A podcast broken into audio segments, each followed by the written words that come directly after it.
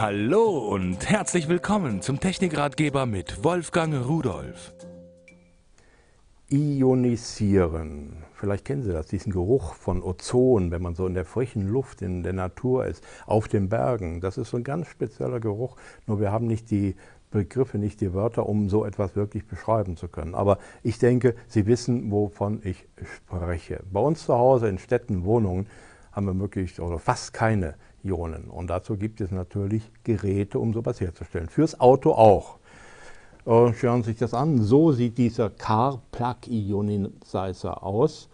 Äh, wird da in den Zigarettenanzünder reingesteckt, da im Auto, diese Steckdose. Bekommt dann Strom. Dann geht hier eine blaue Leuchtdiode an. Die signalisiert mir, jetzt äh, wird irgendwas produziert. So, und äh, nee, da ist ja die Leuchtdiode, so war es richtig. Und äh, jetzt äh, muss ich natürlich dazu sagen, äh, so ganz traue ich der Sache nicht. Warum? Na, ich habe ja im Auto die Lüftung an und da bläst ganz schön Wind durch. Und dieses kleine Teil kann gar nicht so viele Ionen produzieren, äh, dass die irgendwo da hängen oder haften bleiben. Also man muss dann schon die Lüftung zumachen, um na, nach irgendeiner Zeit sowas haben zu können. Aber der kann was anderes. Man kann hier oben die Kappe lösen, so, und dann sieht man hier so einen Fließstoff, so etwas.